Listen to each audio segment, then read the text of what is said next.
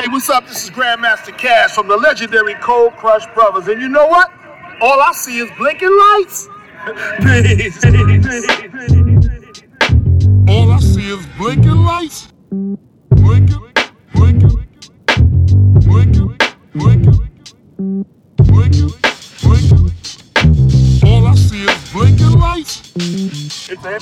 Hallo und herzlich willkommen zu All I See is Blinking Lights.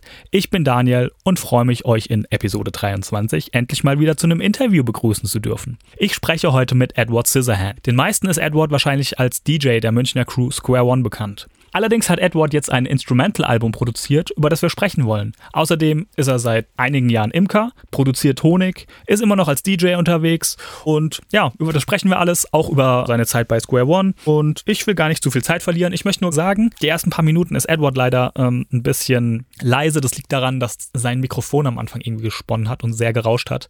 So nach ein paar Minuten wird's besser. Sorry dafür aber alles gut, man versteht ihn und ja, wie gesagt, nach ein paar Minuten geht's.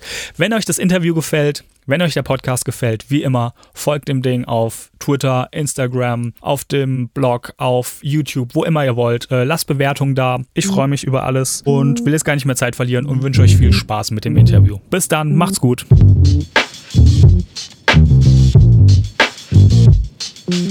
Erstmal hallo Eddie. Hallo, Hallihallo. Wie geht's dir? Soweit alles gut. Alles gut. Äh, bisschen stressige Woche gehabt, aber gerade passt. Es ist Samstag. Ja.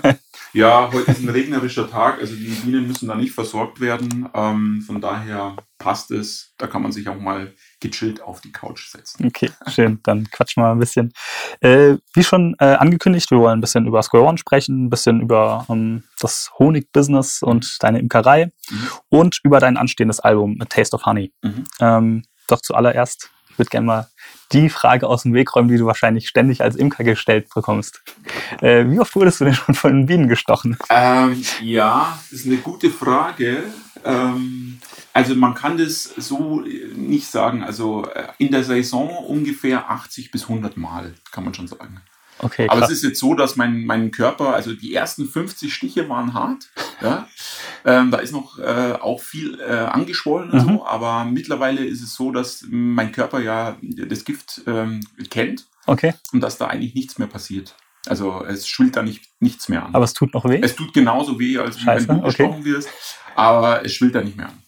Okay, krass, das hatte ich jetzt tatsächlich nicht erwartet. Nee, mit, mit, Okay. mit Beulen laufe ich Hm. da jetzt nicht mehr rum. Ähm, äh, natürlich ist es schmerzhaft, aber es, also mein Körper kennt das Mhm. Gift halt einfach Ja. und äh, von daher ist da keine allergische Reaktion mehr drauf. Okay, krass. Ja, Na gut. schon Vorteil, ja. Äh, Gut, ähm, bevor wir in das äh, Imker-Thema tiefer einsteigen, würde ich jetzt erstmal wirklich ganz an Anfang zurückgehen. Ja. Und zwar, du bist äh, in Brooklyn geboren Ja, und dann aber relativ früh nach München gekommen. genau. Ähm, Wäre jetzt erstmal eine Frage. Ähm, Brooklyn und München sind ja erstmal zwei sehr unterschiedliche Kulturen. Ja. Ähm, wie war denn dein Kulturschock? Ja, Ja, also Kulturschock kann man da nicht sagen. Ähm, also äh, meine Eltern haben sich hier in München kennengelernt. Ähm, ähm, dann äh, kamen quasi meine, meine Schwestern zur Welt. Also ich habe noch zwei ältere Schwestern. Ähm, und dann äh, haben sie entschlossen, auszuwandern nach Amerika. Äh, das ist dann auch passiert. Äh, sie sind nach New York gezogen. In der Zeit äh, bin ich dann irgendwann mal auf die Welt gekommen. Das war ähm, äh, Mitte der 70er. Und ähm, es ist aber dann irgendwie zerbrochen. Äh, und meine Mutter ist halt zurück nach Mhm. Deutschland gekommen. Und äh, ich war da, glaube ich, neun Monate, neun Monate, etwa neun Monate. Ich konnte schon laufen. Okay, also Ähm, du hast das noch gar nicht. Aber ich habe Ja. äh, ich hab das natürlich äh, so jetzt nicht mitbekommen. Also meine Schwestern eigentlich eher, die waren damals schon in der, in, in, in der Schule. Mhm. Aber ich tatsächlich ähm, bin eigentlich hier aufgewachsen und Okay. äh, habe da von New York eigentlich äh, recht wenig äh, mitbekommen. Natürlich war man äh, hier und da mal nochmal drüben. Mhm. Ähm, aber ich würde sagen, ähm, Urbayer sozusagen. ja, es ist so, es ist, eine Mischung äh, halb ähm, äh, Brooklyn, halb Feldmoching. Okay. Zusammenfassen. Ähm, du bist dann auch relativ früh schon mit äh, DJing äh, hast du angefangen, ich glaube mit 13. Mhm. Ähm, warst dann Mitte der 90er auch schon süddeutscher Meister. Ähm, Hast bei den deutschen ETF-Meisterschaften, bist glaube ich Dritter geworden. Ja. Hinter DJ Help und Momatic, also Ja. keine, keine kleinen Namen, sage ich mal. Ähm, erinnerst du dich noch, wie du diesem ganzen DJing-Ding äh, in Berührung gekommen bist, wie, wie du das für dich entdeckt hast? Ja, ähm, es war eigentlich so äh, Anfang der 90er gab es nochmal eine, eine, eine Sendung, glaube ich, äh, auf ARD von Biolek. Weiß nicht, ob du, mhm. ob du den noch. Biolek auf jeden Fall, kennt ja. Man, kennt man noch, genau. Und da war damals ähm, der DJ Schaffer, David Schaffer. Mhm. Das ist der erste deutsche Meister gewesen und ist dann auch Weltmeister geworden. Mhm. Uh, und die Sendung fand ich, oder die Show, die er dort gemacht hat, fand ich ziemlich äh, faszinierend und habe mich da so ein bisschen angefixt und ähm, habe dann, hab dann so für mich gesagt, wow, cool, das, das will ich auch. Mhm. Und ähm, der hat tatsächlich aber auch dieselbe Stellweise. Also du siehst es ja hier auch, wie die, wie die Plattenspieler stehen. Der hat sie unorthodox stehen, also nicht das Mischpult in der Mitte, sondern links. Mhm. Und ähm, Einige wenige DJs haben das, er hatte das und äh, DJ Premier auch, so in den 90ern hatte das auch so. Und ich habe das eigentlich auch damals so beibehalten und habe mich da so ein bisschen äh, dran orientiert. Hatte aber ja nur so ähm, den Wunsch, ja, okay, ich will das auch. Und ähm, ist natürlich schwierig mit einer alleinerziehenden Mutter mit drei Kindern. Mhm. Äh, der klar zu machen, hey, äh, ich brauche jetzt zwei Plattenspieler. Ich brauche nicht nur einen, ich brauche zwei. ich brauche zwei, ja. Das ist ein bisschen schwierig gewesen. Und ähm, ja, dann habe ich dann äh, im frühen Alter, glaube ich mit zwölf, ähm, dann schon angefangen, so ein bisschen äh, nebenher ähm, Zeitungen auszutragen, mhm. selbst Geld zu verdienen. Und es hat dann, weiß nicht, ein Dreivierteljahr hat es gedauert. Ähm, und dann hatte ich tatsächlich das Geld zusammen und konnte mir dann die, ähm, die Technics 1210er, 1200er, das waren mhm. noch die, die, die silbernen, äh, konnte ich mir damals kaufen. Ja, und so ging das los. Also mhm. dann äh, war es auch so, dass ich da erstmal ein Jahr lang nur geübt habe und so ein bisschen äh, weil wenn du nur jetzt das Inventar hast, die Plattenspieler, dann brauchst du ja noch, das habe ich damals noch nicht bedacht, du brauchst natürlich auch Platten. Ne? Mhm. Die, die, hatte ich ja auch ja. noch gar nicht. ähm, und da hatte ich äh, dann einfach mal so ähm, die Platten immer von meinen Schwestern genommen, weil mhm. die waren ja doch schon älter und die haben mich eigentlich so ein bisschen auch geprägt auf dieses Hip-Hop-Ding, mhm.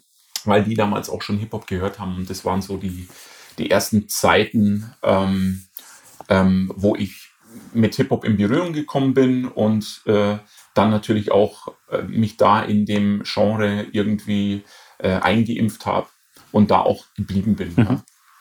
Okay. Und ähm, du hast dann auch relativ früh angefangen, Mixtapes zu machen, mhm. die du dann äh, bei Bam Bam Records released hast. Ähm, das ist ein Münchner Plattenladen. Ja. Ich weiß nicht, ob es den noch gibt. Den gibt es äh, gibt's nicht mehr.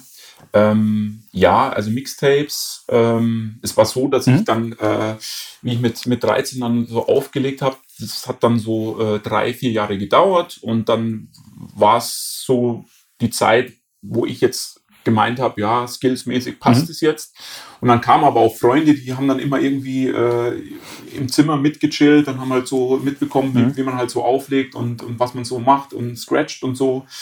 Ähm, und dann äh, war es so gewesen, dass ich schon die ersten kleinen Gigs so in einem Freizeitheim mal mhm. gespielt habe.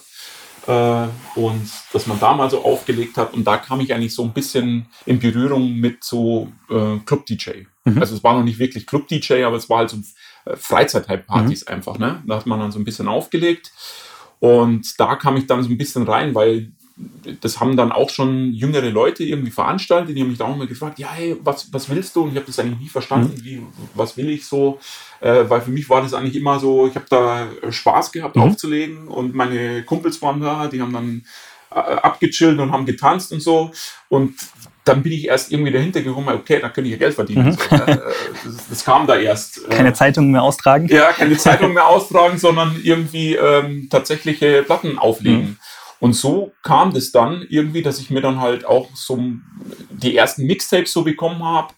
Und äh, da ich das eh mal zu Hause schon mhm. äh, geübt habe und äh, gemacht habe und eigentlich ganz gut in, in, in dem Fach war, habe ich dann auch die ersten ähm, Mixtapes dann gemacht. Mhm. Ja. Und äh, Bam Bam war tatsächlich die, die zweite Station. Äh, okay. Äh, als allererstes haben wir die damals im Mighty Weenie vertrieben. Und mhm. das ist so der, der Kult-Hip-Hop-Laden ich glaube, deutschlandweit auch äh, sehr angesehen. Den gibt es aber allerdings jetzt auch nicht mehr. Genau Sagt mir aber auch irgendwas. Ja, mhm. Bama Records gibt es auch nicht mehr. Die, die, haben dann auch irgendwann mal ähm, Feierabend gemacht. Ich mhm. ähm, glaube Mitte, ja, oder so 2005, glaube mhm. ich so. Haben die Läden ja, dann, glaube ich, ja. viele Plattenläden um die ja. Zeit. Ähm, es gibt in München aber allerdings immer noch einen, ähm, der Optimal Records. Ich glaube, den gab es vor, den gibt es seit Anfang der 80er und den gibt es auch immer noch. Mhm. Ne? Das ist ein alt eingesessener Plattenladen. Und ähm, der ist halt nicht so auf, auf sage ich jetzt mal, die, die, die neueren Genres eingefahren. Also Hip-Hop, so House hat er natürlich auch, aber da gehen halt auch ähm, Leute hin, die Jazz kaufen mhm. wollen oder so ganz alte Mucke. Also so, so ein typischer Secondhand-Plattenladen genau. mit. Hat aber auch neue mhm. Sachen. Hm? Hat aber okay. auch neue Sachen. Ja. Ähm, und bei Bam Bam Records hast du dann auch Ali Rasul getroffen. Das erste Mal. Genau. Also das äh, dürfte dann so, ja, so zwei, äh, nee, 1995, äh, 1995 mhm. dürfte das gewesen sein. Da ist er, glaube ich, gerade zurückgekommen aus, ähm, aus New York. Mhm. Und ähm, natürlich als DJ bist du natürlich äh, immer in den Plattenläden unterwegs. Ich weiß noch genau, es war mal Dienstag und Freitag kamen die Lieferungen. Mhm ähm, die, die Neulieferungen von den, von den Platten. Und da waren natürlich immer alle DJs irgendwie in den Plattenläden. Also da sind wir immer so die Tour gefahren. Äh, Bam Records, dann gab es ja das Wong. Ich weiß mhm. nicht, ob du das noch kennst ja. oder ob das ein Begriff ist. World of Music. Da haben wir Platten eingekauft. Dann gab es das Optimal und dann gab es halt auch den Bam Bam Records. Und ja, da war der Ali drin. Äh, da haben wir uns kennengelernt so und ähm, das ging dann über längere Monate. Er hat mir dann auch immer so ein paar coole Platten irgendwie auf die Seite gestellt mhm. irgendwie und ähm, so kam eigentlich der erste Kontakt so zustande mhm. zwischen uns, ja. Erinnerst du dich noch so an euer erstes Treffen, was so dein, dein Eindruck von ihm war? Weil wenn man Leute von ihm reden hört, war ja schon immer eine sehr große Persönlichkeit, so von seiner Art her. Mhm. Ähm, äh, tatsächlich äh, war das so ein bisschen, ja, äh, ich wusste es nicht da, ich, ich wusste damals nicht, wie ich das einordnen soll, weil ähm, Ali in, in München jetzt nicht so unbedingt den, den, den äh, besten Ruf hatte. ne? Er hatte da vorher auch noch schon eine Band, mhm. äh, Just a Boo hieß genau. die. Und es war ja äh, alles so ein bisschen kommerzieller irgendwie. Mhm. Und wenn jetzt ich so der Underground-DJ irgendwie äh, da in den Laden ging. Also er hatte halt in München nicht so einen, einen tollen Ruf. Ähm, und ähm, ich habe mich aber davon losgelöst und äh, ähm, habe halt immer, äh, war immer der Ansicht nach, also man muss einen Menschen immer selber kennenlernen, äh, um sich da ein Bild zu machen. Und so war es auch beim Ali. Also äh, war ein cooler Typ, hatte sehr viel Ahnung von Hip-Hop und ähm, ähm, sein ähm, musikalischer Geschmack war ähnlich wie meiner und ähm, von daher sind da eigentlich, ja, ist da eigentlich eine ganz gute mhm. Freundschaft entstanden. Ja. Genau, die hat. Oh. Warte, den schalte ich mal schnell aus. Gut, weiter geht's. äh, wo war ich stehen geblieben? Genau, äh, Ali. Ja. Ähm, ihr habt euch dann relativ schnell angefreundet mhm. und du warst dann schon vor Square One ähm, mit ihm ähm, auch live unterwegs als ja. DJ. Ja. Ähm, zum einen als Ali Rasul und Scissorhands oder auch als Power Equality? Äh, also beides. Es war so, ähm, also ich habe, wie ich im Bambam war und ihn kennengelernt habe, hat es nicht lang gedauert. Da hat er mir auch so ein bisschen äh, erzählt, was, was er so vorhat, was er so pl plant. Ähm, und da habe ich kurz drauf eigentlich auch Iman kennengelernt, mhm. der ja schon irgendwie ähm, mit Ali Musik gemacht hat. Genau, das kam ja auch über ihn dann zustande, denke ich, oder? Das kam mhm. eigentlich, es war eigentlich alles von Ali eingeleitet. Mhm. Und ähm, was im Endeffekt den beiden da noch gefehlt hat, war halt ein DJ. Mhm. Wenn sie irgendwie auf äh, äh, oder live was machen, ähm, war ich quasi das letzte Putzelstück, was mhm. da gefehlt hat. Und ähm, ja, also ich habe Iman kennengelernt und ähm, wir hatten lange keinen Namen. Also mhm. wir haben lang einfach nur Musik gemacht und das war uns auch ehrlich gesagt gar nicht so wichtig. Mhm. Ähm, deswegen sind wir auch mal unter ähm, äh, Scissorhand und Rasul, mhm. Rasul Scissorhand oder Power Equality, das war kurzzeitig, haben wir, haben wir uns an verschiedenen Namen versucht, mhm. bis wir dann letzten Endes äh, ähm, auf den Namen Square One gekommen sind. Ja. Okay, auch schon mit, mit Iman dabei? Da war Iman schon okay. dabei. Also Iman war äh, vor mir ähm, schon in der Crew, weil mhm. Ali und äh, Iman äh, zu dem Zeitpunkt, wie er zurück zurückkamen aus den äh, Staaten, schon Gespräche Mhm. auf alle Fälle hatten, dass die, dass sie so auf alle Fälle Musik zusammen machen Mhm. wollen. Und dann kam halt ich irgendwie auch dazu und dann waren wir halt so die drei. Ja, Also es gab gar nicht so einen richtigen, heute ist sozusagen der Gründungstag oder Nee. sowas, das so ein, Nee. sondern Das- das, ist gewachsen sozusagen. Genau, es ist so gewachsen. Ähm, es haben sich dann erst auch so, weil wir, wir kannten uns ja nicht wirklich so, Mhm. da haben sich ja natürlich auch erst Freundschaften so entwickelt. Ähm, und dann kam das halt so zusammen. Also Iman hat halt äh, Beats gemacht und ähm, ähm, hat halt dann auch Feedback immer so von uns bekommen. Ähm, ist es cool, ist es nicht cool? Und äh, da war so, sind so die ersten Tracks entstanden. Ja. Es hat aber auch dann, würde ich sagen, schon ein, zwei Jahre äh, so gedauert. Und wie gesagt, da haben wir eigentlich noch gar keinen Namen gehabt. Mhm. Und deswegen die ersten Auftritte so ähm, waren unter Rasul Scissorhand. Ähm, ich weiß nicht, hatten wir da noch andere Namen? Da gab es bestimmt, also ich glaube, dass wir bestimmt irgendwie äh, drei, vier Mhm. unterschiedliche Namen hatten, bis wir dann letzten Endes auf, auf Square One kamen. Mhm. Ja. Weißt du noch, wie, wie, wie der Name entstanden ist? Ich glaube, ähm, das war damals schon so, dass wir ähm, da so unter Druck kamen, weil wir den, den Vertrag bei Showdown schon unterschrieben haben und ähm, wir einen Namen brauchen. Weil Also irgendwas muss ja selbst da gab es noch gar keinen Namen. Ja, also damals war es so, dass wir hier Shows gemacht haben Mhm. ähm, äh, und dass ich und Ali auch in, in, in München ähm, so, ähm, ja, so einen Hip-Hop-Abend Mhm. veranstaltet haben. Und da haben wir auch irgendwie Tapes und Demos von uns, haben wir schon irgendwie DJs Mhm. mitgegeben und ähm, über diesen Weg kam halt auch so ein, so ein Tape an, an Showdown Mhm. Records. Über Tomic, glaube ich. war Über Tomic ne? war es, genau. DJ Tomic hat, war damals äh, in München und hat halt einen Gig äh, in unserem Club äh, gespielt. Und der hat eben dieses Tape ähm, nach Hamburg gebracht Mhm. zu René Goldenbelt, der ja Showdown Records Mhm. gegründet hat. Ähm, und wir waren eigentlich ähm, mitunter eins, glaube ich, der ersten Signings überhaupt Mhm. von Showdown.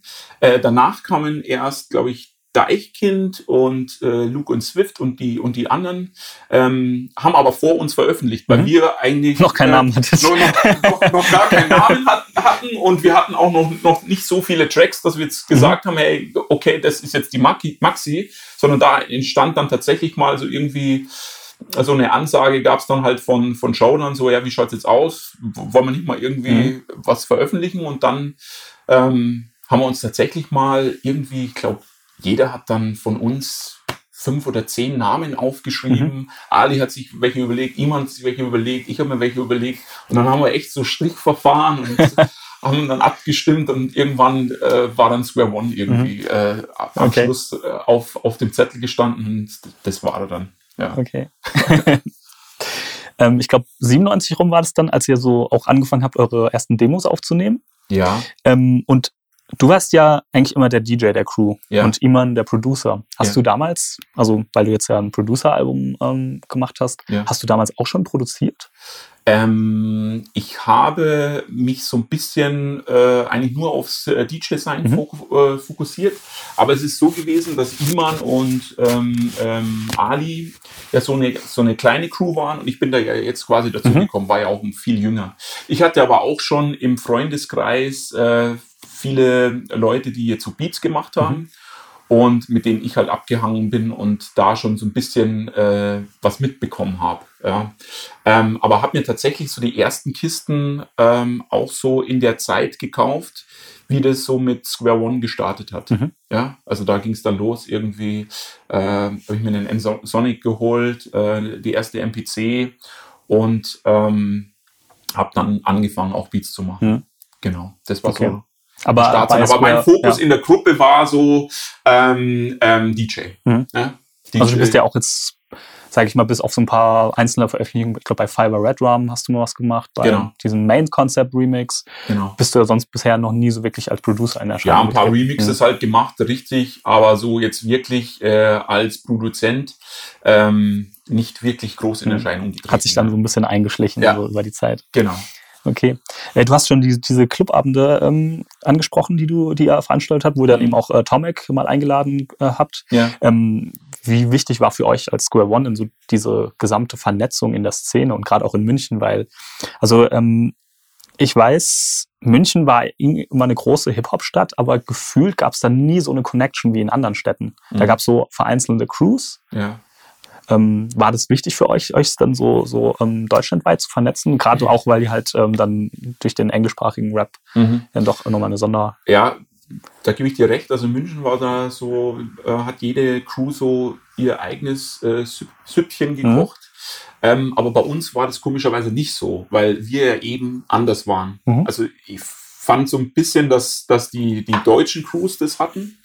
Ähm, aber bei uns war es eigentlich so, dass wir auf alle Fälle cool bei allen Crews waren, weil wir nicht deutsch gerappt mhm. haben. So. Keine Konkurrenz sozusagen. Keine, ja, vielleicht war es auch wirklich so. Vielleicht, ist, also ich hatte damals den Eindruck und ähm, was auch dazu glaube ich, noch äh, mit dazu gespielt hat, dass Ali ja auch in einem Plattenladen war mhm.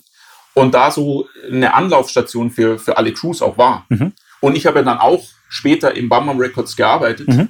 Ähm, und da waren wir im Endeffekt ja so äh, in München so, äh, so, ein, so ein Herzstück. Mhm. Ja, also da ist Blumentopf gekommen, das Main-Konzept gekommen, alle Crews, die in München irgendwie was gemacht haben, EMF damals gab es mhm. ja auch, die sind alle auch in meinem Bam Records gekommen, weil die haben ja ihre Platten dorthin gebracht.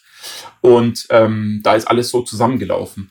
Und ähm, wir haben eigentlich damals auch das Netzwerk ähm, schon gut äh, nutzen können, weil so die ersten Tracks, wo wir damals ja auch noch kein Studio hatten, das war so, die ersten Tracks, die entstanden sind, äh, waren tatsächlich bei Blumentopf im Studio. Okay. Die waren damals auch noch nicht in, in, in München, sondern haben irgendwie ein Haus, glaube ich, in Freising gehabt. Mhm. Und da wusste ich genau noch, ähm, sind wir dann mal äh, rausgefahren zum äh, Sebastian, also Seppalot. Mhm. Und der hat dann auch, ähm, ähm, auch ein paar Beats irgendwie äh, reingeladen und haben wir da, glaube ich mal, ja genau, haben wir einen Track irgendwie aufgenommen. Ich weiß noch ganz genau, während Ali aufgenommen hat, hatte ich mit den anderen, äh, mit Schuh und so, haben wir dann Playstation gespielt. ähm, also da hat das Netzwerk äh, äh, schon ziemlich gut mhm. funktioniert. Also da haben wir die, da die ersten Tracks aufgenommen und äh, wir waren auch damals in der Radioshow von, von ähm, David, mhm. David P. Ähm, also das konnte ich irgendwie jetzt nicht erkennen, dass uns da irgend, dass da Gehate war oder mhm. so, sondern es war. Ja, es hat halt einfach nur nach außen oft nicht so gewirkt, als ob es da überhaupt eine Verbindung gab. Ja. Ich meine, also, es gab ja verschiedene Crews, Main Concept, Blumentopf, äh, Feinkost Paranoia, ja, genau. ähm, ihr mit Square One, Chosen Few. Ja. Ähm, ich meine, mit Chosen Few vielleicht noch am ehesten irgendwie eine Überschneidung, aber es ja. waren immer so einzelne große Crews, aber keine Ahnung, jetzt im Vergleich zu Kopfnicker oder sowas. Ja, ähm, ja. Oder die Wobei, äh, bei uns auch wirklich der Fokus war, wir haben uns jetzt auch nicht wirklich im Deutsch Hip-Hop gesehen. Mhm. Unser Plan war ja eigentlich ursprünglich, ähm, ganz einfach in, äh, in New York mhm. was rauszubringen. Das war Alis Plan so. Er hat da so ein paar Netzwerke sich schon aufgebaut, wie er, wie er ähm, in New York war. Und das war ja eigentlich der, der ursprüngliche mhm. Plan, so, hey, wir, wir machen jetzt äh, Stücke hier, äh, fliegen dann rüber und bringen es dort raus. Mhm. Und ähm, von daher war jetzt nie irgendwie der Fokus, jetzt irgendwie mit Main-Konzept einen Track aufzunehmen mhm. oder mit, mit Blumentopf einen Track aus, aufzunehmen, weil das hätte jetzt in New York nicht viel gebracht, mhm. ja. Also das war, Klar. von daher kann man das ja nicht ganz gut so erklären. ja. ähm, wo wir noch bei Vernetzung sind, ähm, ich sage mal, die läuft ja heute auch noch. Du hast äh, dieses Jahr warst du in einem Musikvideo dabei von Fat Tony ja. äh, für Clint Eastwood, äh, wo er so ein bisschen das King of Queens Intro äh, ja. nachgespielt hat. Ja. Wie, wie ist denn da so deine, deine Connection mit Fat Tony zustande ähm, gekommen? Also Fat Tony, ähm, wir wussten es selber nicht, aber wir, wir kennen uns. Äh, er hat uns natürlich schon immer als Square One wahrgenommen. Ähm, ähm, und wir haben ihn damals eigentlich auch schon ziemlich früh wahrgenommen äh, bei Crane Fresh. Die haben ja damals mhm. auch ziemlich äh, viele Freestyle-Battles gemacht. Mhm. Und damals, wo ich äh, ITF 99 ähm, die, die Meisterschaft war, mhm. war, glaube ich, unter anderem auch ein Freestyle-Battle an dem Abend. Mhm. Und da war natürlich ähm, auch irgendwie Ali am Start und ähm, ähm, alle, alle Münchner Crews am Start. Und da hat äh, Fat Tony halt so einen Battle gemacht und hat den, glaube ich, auch gewonnen. Ähm, und ähm, das fand ich ganz lustig, weil ich und Ali ähm, da auch immer drüber geredet haben. Mhm. Krass irgendwie, dass das Freestyle technisch das schon so gut funktioniert mhm. mit der deutschen Sprache. Es war ja damals wirklich Ende der 90er. Ähm, gut, München ist da ja auch irgendwie ein Hotspot gewesen, freestyle-mäßig. Ja, ja, das auf alle Fälle. Aber ähm, da haben wir so den als erstes wahrgenommen und dann aber auch wirklich lange Zeit nicht mehr. Also ich wusste natürlich, dass er irgendwie Teil von Cream Fresh mhm. äh, war, dann auf Pfeiffers Label dann auch. Und äh, tatsächlich kam es aber dann eher so, ähm, ich glaube, Iman hat mir mal ähm, gesagt, so, wow, hör dir mal dieses, ähm, dieses äh, äh, Yo Picasso an, mhm. das Album. Und ähm, damals, wie es rauskam. Und äh, ich fand das Album ziemlich cool. Das war ja so das erste Album so mit, mit, mit Dexter, glaube ich, mhm, was er genau. zusammen gemacht hat. Nee, es gab äh, vorher schon eins. Ich weiß nicht, ob es komplett äh, von Dexter produziert war. Ja.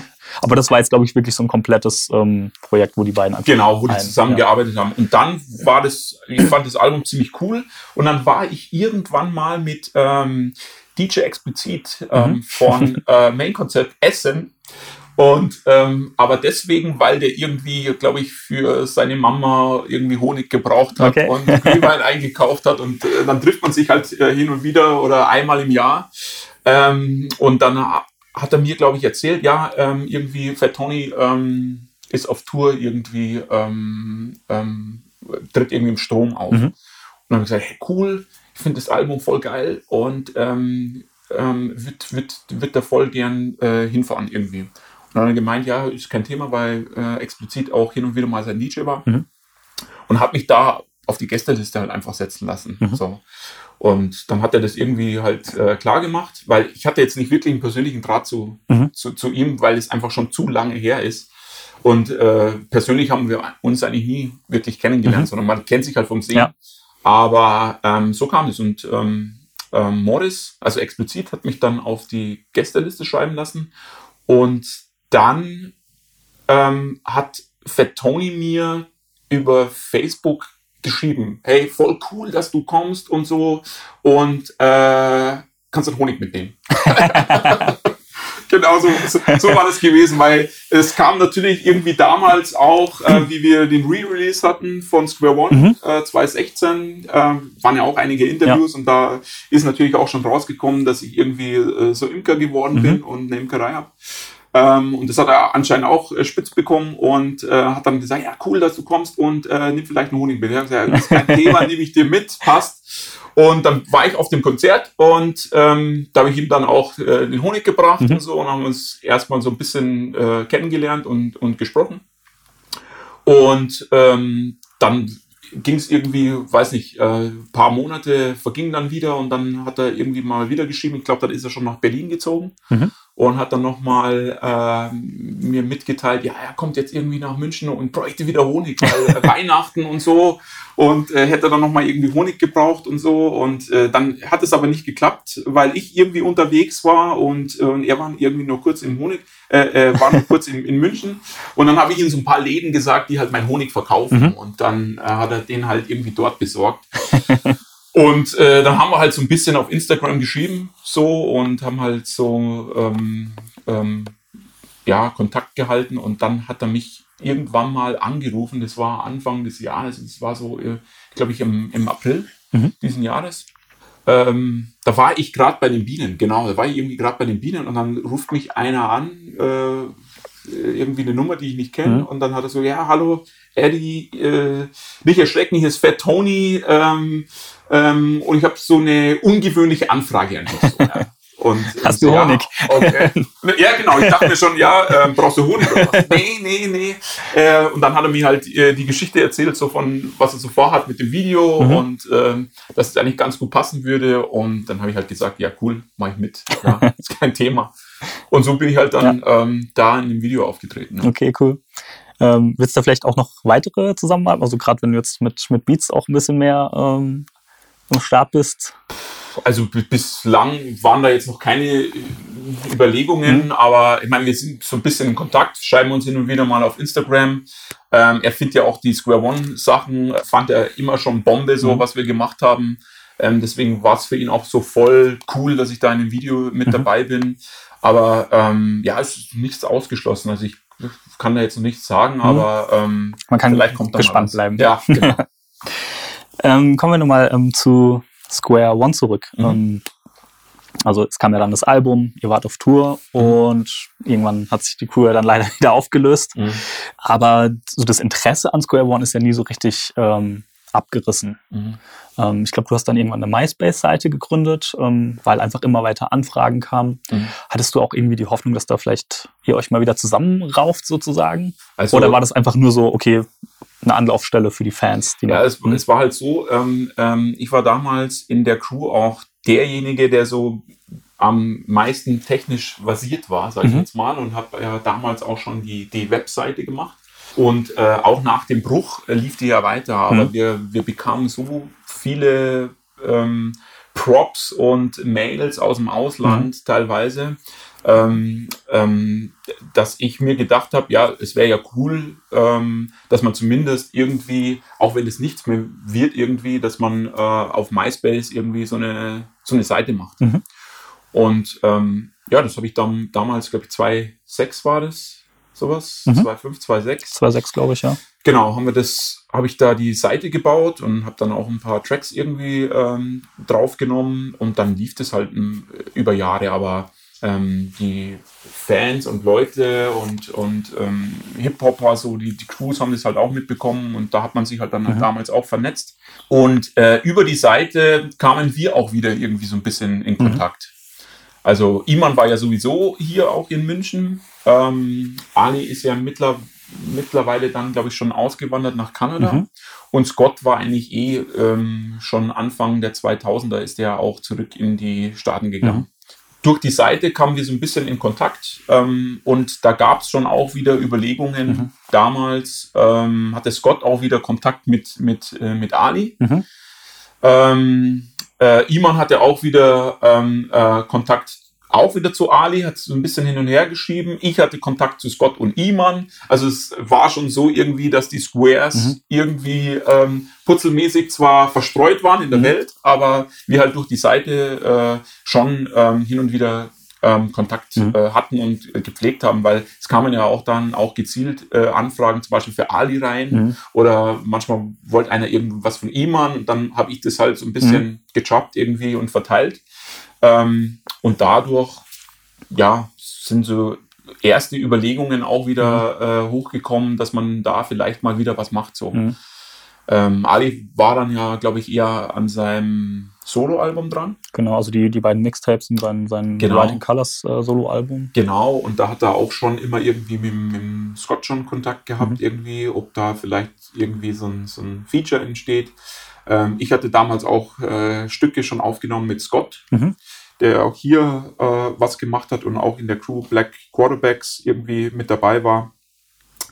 Ähm, ja, also es gab erste Gespräche Mhm. so und Ali hat dann sein Album gemacht und hat da weitergearbeitet. Aber es wurde nie irgendwie was konkret, weil, Mhm. glaube ich, jeder in so ähm, sein Projekt Mhm. ähm, äh, gearbeitet hat und jeder hat so sein Leben gelebt. Und ähm, man hätte das äh, vielleicht mehr forcieren müssen. Dann wäre Wahrscheinlich da- dann auch über die räumliche Distanz irgendwie. Genau, dann wäre das, wär, hätte das schon funktioniert. Also Mhm. wir hatten das schon vorher irgendwie abgecheckt. Also Ali hatte Möglichkeiten in, in Kanada aufzunehmen. Scott hatte auf alle Fälle Möglichkeiten in äh, äh, in USA aufzunehmen, bei, bei sich dort.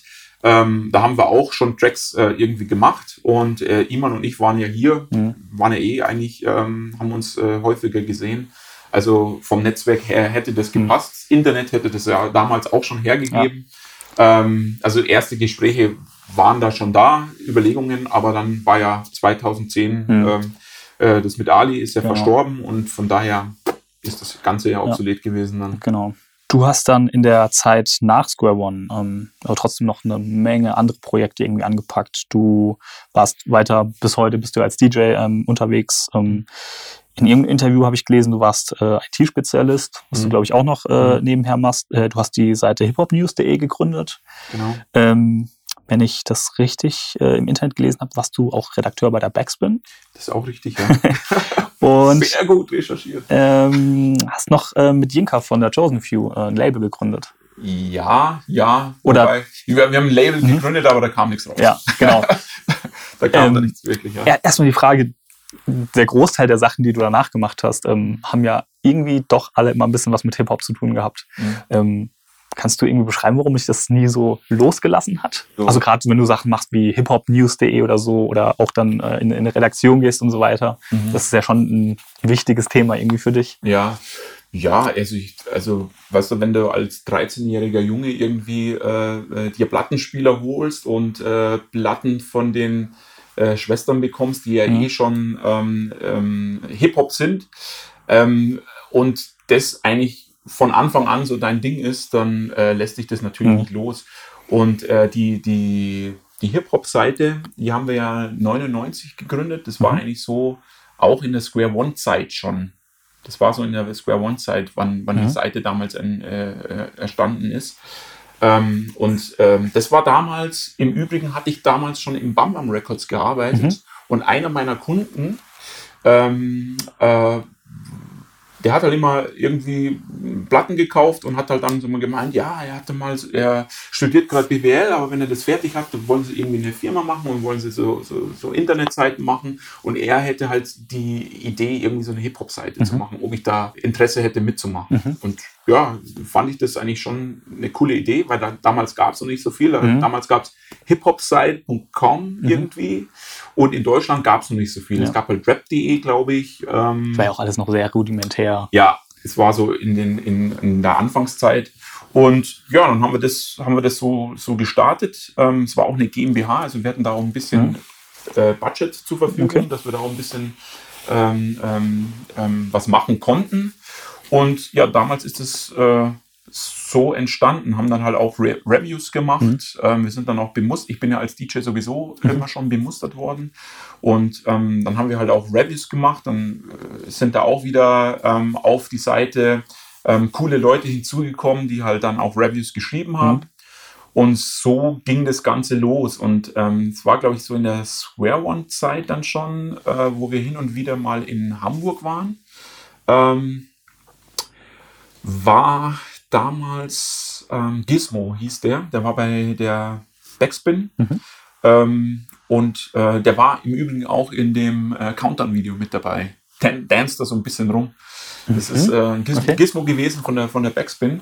Und ähm, das sind wir damals, glaube ich, ähm, war der mal mit dabei, wie wir eben einen Auftritt hatten oder so. Und dann äh, sind wir dann ins Gespräch gekommen. Ähm, der hat halt schon mitbekommen, dass ich so Hip-Hop-News mache.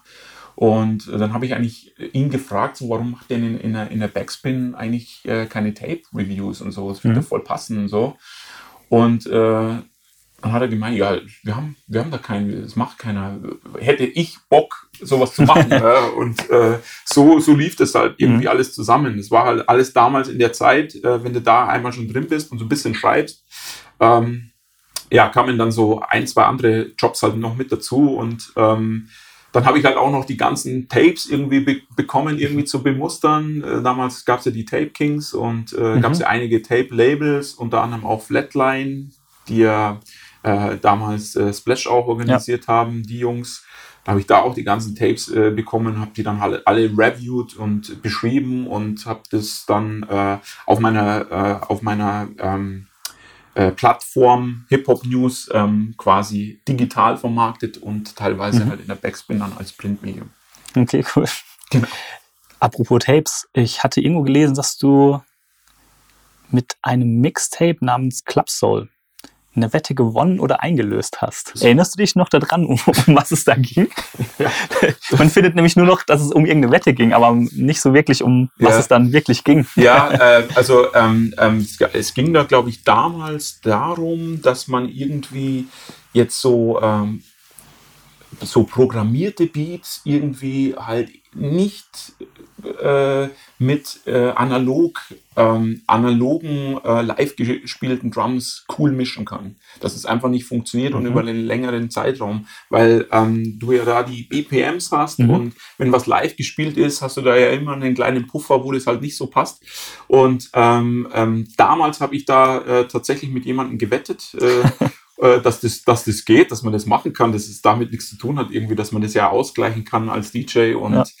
Ähm, ähm, ja, dann habe ich ähm, dieses Club Soul äh, Mixtape gemacht, wo äh, zum einen irgendwie Clubmucke war, die ja äh, so R&B Hip-Hop war und eben die Soul-Sachen so aus den 70ern. Mhm.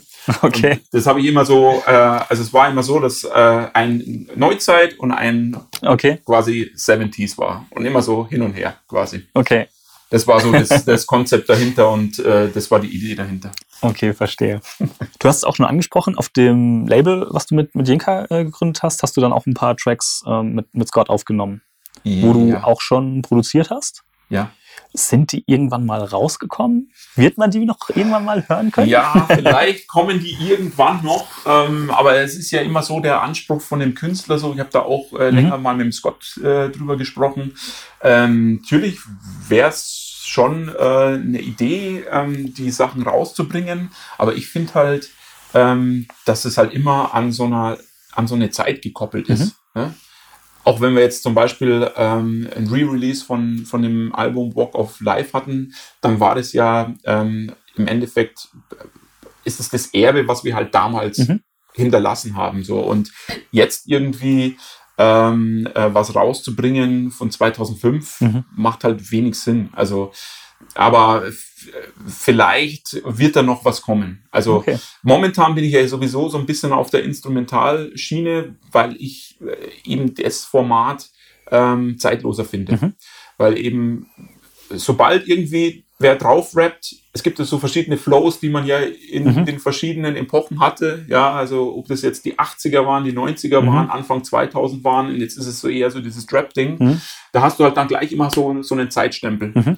Und das hast du halt in, mit, mit Instrumentals einfach nicht. Mhm. Also die, wenn, wenn du die zeitlos irgendwie hinbekommst, dann stehen die so für sich und ähm, ich kann mir Instrumentals anhören aus den 90ern, ich kann mir welche aus 2010 anhören oder, oder jetzt aus 2019, die stehen einfach für sich. Mhm.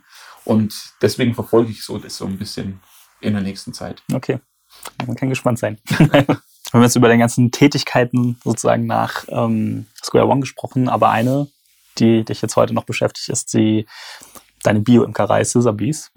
Ähm, wie bist du denn überhaupt darauf gekommen, Imker zu werden und dich mit diesem ganzen Thema auseinanderzusetzen? Mhm. Ähm, das dürfte so zehn Jahre her sein. Mhm. Ähm, also äh, du hast ja jetzt mitbekommen, wo wir hier das Interview Mhm. machen. Das genau, also wir sind, hier, wir sind hier in der Imkerei, genau. sehr ländlich Ja. geprägt. Das ist eigentlich ein Bauernhof, Mhm. muss man vielleicht auch dazu sagen. Es ist eigentlich der stillgelegte Bauernhof meiner Großeltern, die ähm, äh, verstorben sind und vor zehn Jahren, also ich bin auch hier aufgewachsen, Mhm. muss man dazu sagen. Ich bin aber dann, ähm, wie jobmäßig äh, das Ganze losging, irgendwie auch in die Stadt gezogen. Ähm, in der Nähe von meinem Arbeitgeber und das war eben dieses IT-Umfeld. Da Mhm. habe ich ja dann Okay. bei der Firma auch angefangen, die Hip-Hop-News gemacht haben. Mhm. Und die haben ja natürlich auch ein- andere IT-Projekte gemacht für Großkunden. Mhm. Und da bin ich so ein bisschen äh, reingewachsen.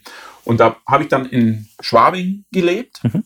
und bin aber vor zehn Jahren etwa wieder zurückgekommen hier auf den Hof, ähm, weil eben meine Mutter hier war und äh, du siehst ja die Fläche hier, das ist circa ein Hektar. Riesig, ja. Ähm, da muss natürlich auch hier und da mal ein Baum geschnitten Mhm. werden und äh, das Laub zusammen und der Rasen gemäht und äh, äh, also es fallen ein paar Tätigkeiten an. Also von daher bin ich damals raus aus der Stadt hier Mhm. so ein bisschen in, in den ländlichen Bereich gegangen und habe halt überlegt, so ja, gut, so mit Landwirtschaft hast du eigentlich wenig so am Mhm. Hut und war dann halt hier hin und wieder mal joggen, weil es ja hier ziemlich ruhig ist. Ja. Und äh, ähm, das Coole war, dass ich ja hier ähm, auch auf dem Bauernhof immer schon äh, mein Studio hatte. Mhm. Also da, wo das Studio drin ist, war früher die Milchkammer von, Okay. von, von dem Bauernhof. Das äh, war dann die Garage und äh, war halt damals keine Verwendung und ich habe mir halt da das Studio eingerichtet. Und äh, ich fand es halt ganz cool, dass ich äh, vor zehn Jahren wieder zurückgekommen äh, bin hier. Hatte hier dann auch ziemlich nah mein Studio Mhm. Und war halt dann mal joggen äh, im, im Schloss, Schlosspark bei Schleißheim. Das ist jetzt nicht weit von hier. Und da habe ich quasi mal so einen, so einen Imker gesehen. Äh, von weit weg und bin dann dahin gelaufen, habe mir das angeschaut und habe den so ein bisschen gefragt, wo, wie funktioniert das und ähm, wo kann man das lernen. Und es war dann damals schon äh, das Vereinsgelände von dem Bienenzuchtverein München. Mhm. Und dann hat er mir so erzählt, ja, da vorne ist das Vereinsgelände, da kann man sich einschreiben, äh, kann man mal so einen Anfängerkurs mitmachen. Und das habe ich dann auch gemacht und äh, irgendwie, glaube ich, äh, der Anfängerkurs ging dann irgendwie im Februar los.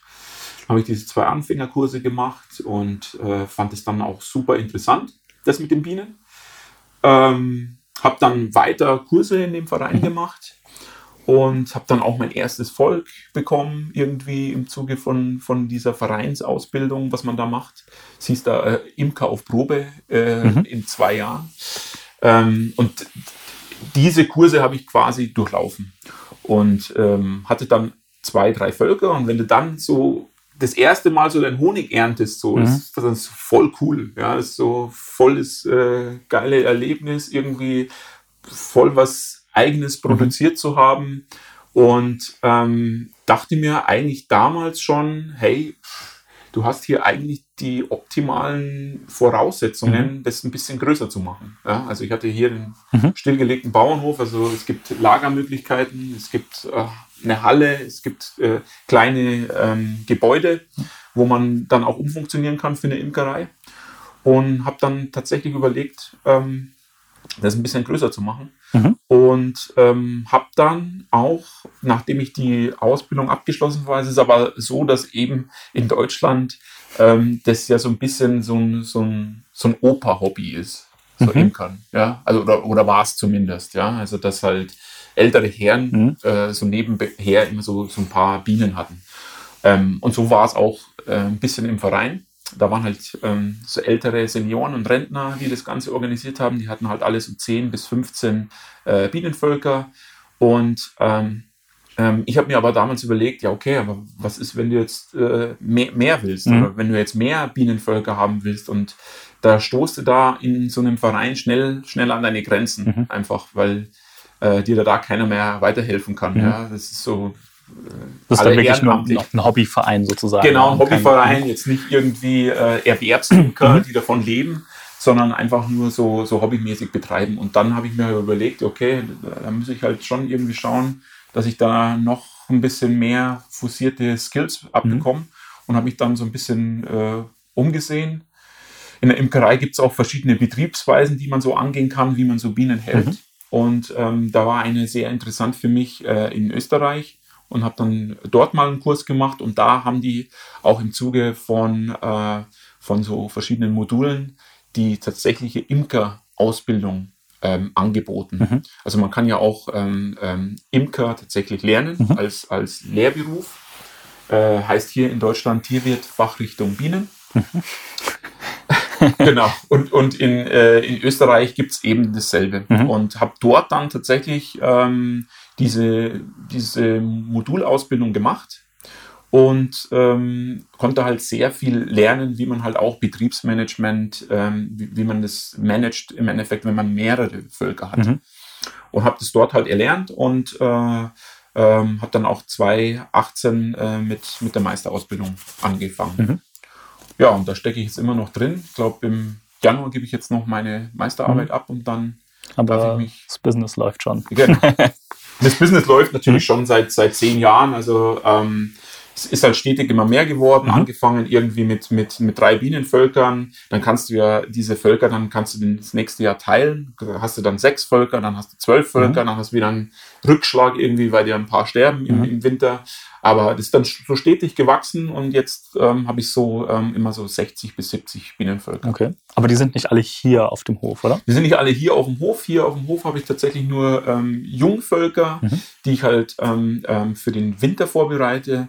Und da ich ja hier auch lebe, kann ich da halt schneller reagieren. Mhm. Und die Wirtschaftsvölker, die jetzt äh, dieses Jahr auch Honig produziert haben, die sind natürlich etwas größer und die sind dann ähm, an Außenstandorten äh, platziert, mhm. wo sie dann überwintern. Okay.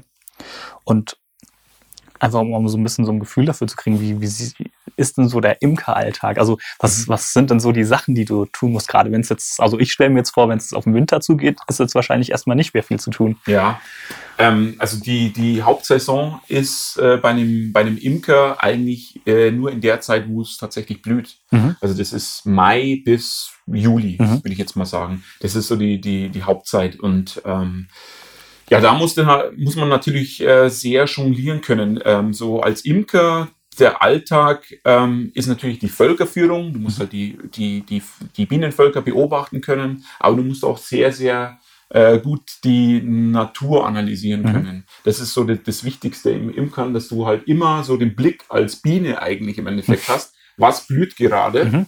Ähm, und da muss ich natürlich als Imker dann immer schauen, ähm, okay, äh, jetzt fängt die Blühphase an, jetzt muss ich denen Raum geben, dass mhm. sie auch Honig produzieren können. Oder jetzt ist eine Trachtlücke, dann nehme ich den wieder weg oder muss halt äh, andere, muss die Bienen anderweitig beschäftigen. Mhm. Ähm, das ist so, so äh, der, der Imker-Alltag. Also sehr viel beobachten, mhm. äh, sehr viel analysieren.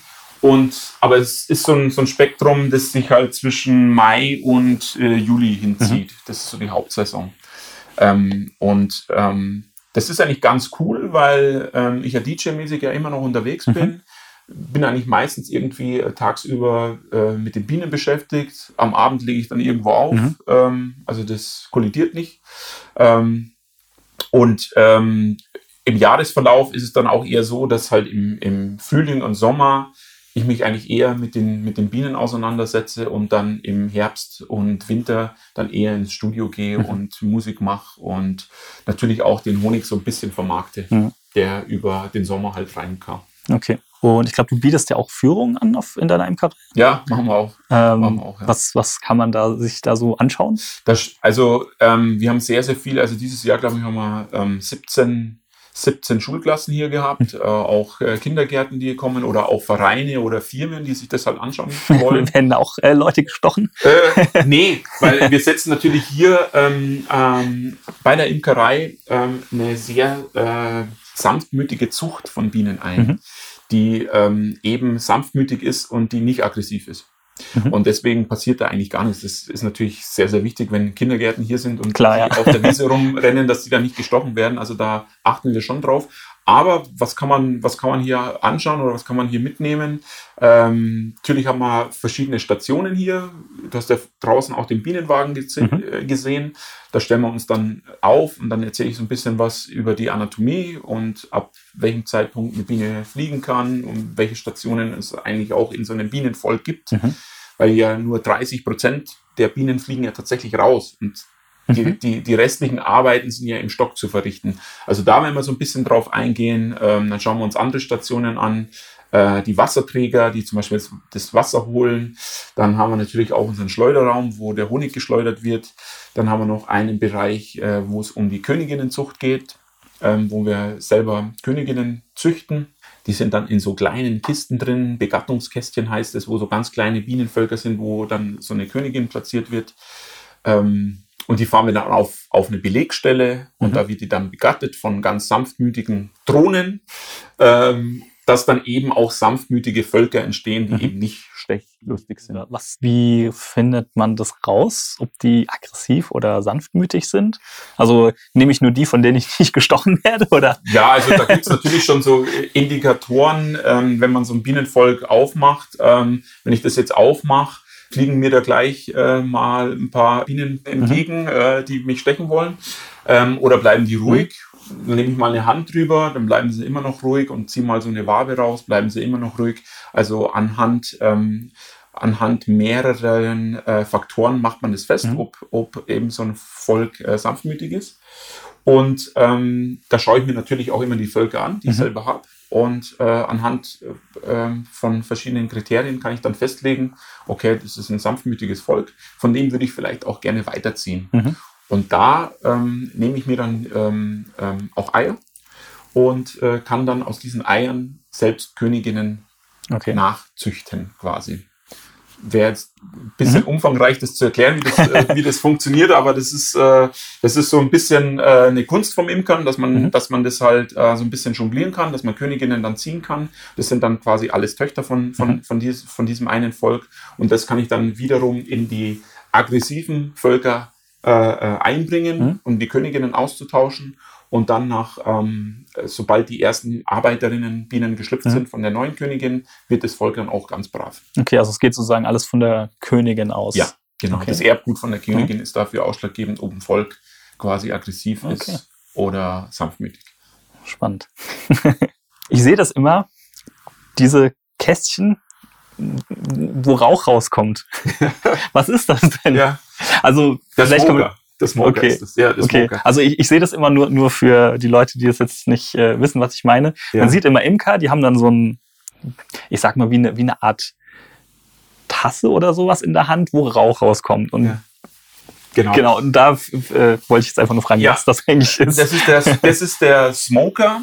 Ähm, den verwenden wir ähm, Imker, um im Endeffekt ähm, ähm, einen Brand vorzutäuschen. Also mhm. wenn du so ein Bienenvolk äh, aufmachst, dann musst du dir vorstellen, dass ähm, du schaust ja einfach in eine Wohnung von dem anderen rein, mhm. ja. Und äh, die finden das vielleicht auch nicht so cool, auch mhm. wenn sie sanftmütig sind, sind die da vielleicht ein bisschen irritiert. Mhm. Und mit diesem Smoker gibt man halt so ein bisschen Rauch in dieses Volk und da geht die Biene immer davon aus, es brennt. Mhm. Das heißt, es zieht sich so ein bisschen in die Gassen zurück und saugt sich mit, mit Honig voll. Und ähm, während diesem Prozess macht eigentlich der Imker seine Arbeit. Also da schaut okay. er mal kurz, also ich schaue da ja nicht lange rein. Also wenn ich mal so eine Durchsicht mache, dann bin ich pro Volk vielleicht ein, zwei Minuten mhm. maximal. Und schaue da wirklich nur, passt alles, geht es dem Volk gut, ist die Königin da, ähm, ist die Volksstärke okay und dafür reicht es aus. Also gebe ich so zwei, drei Rauchstöße, die ziehen sich so ein bisschen zurück, saugen sich mit Honig voll und dann ist es so, ähm, äh, du kennst es ja selber, wenn du irgendwie zu Hause gegessen hast mhm. und danach äh, irgendwie auf der Couch äh, bist, irgendwie bist du dann auch eher im Chill-Modus mhm. ja, und bist dann auch nicht so hochaktiv und bei den Bienen ist es dann ähnlich. Okay. Äh, die sind dann einfach ein bisschen gechillter und sind abgelenkt Aha. im Endeffekt, dass da jemand reinschaut. Okay. Genau. Also im Endeffekt ein Täuschungsmanöver. Okay. Ja falls man sich jetzt für deinen Honig interessiert oder du wirst ja vielleicht auch noch andere Bienenprodukte herstellen, mhm. äh, wie, wie kommt man denn da ran, wenn ja. man jetzt nicht gerade in München wohnt?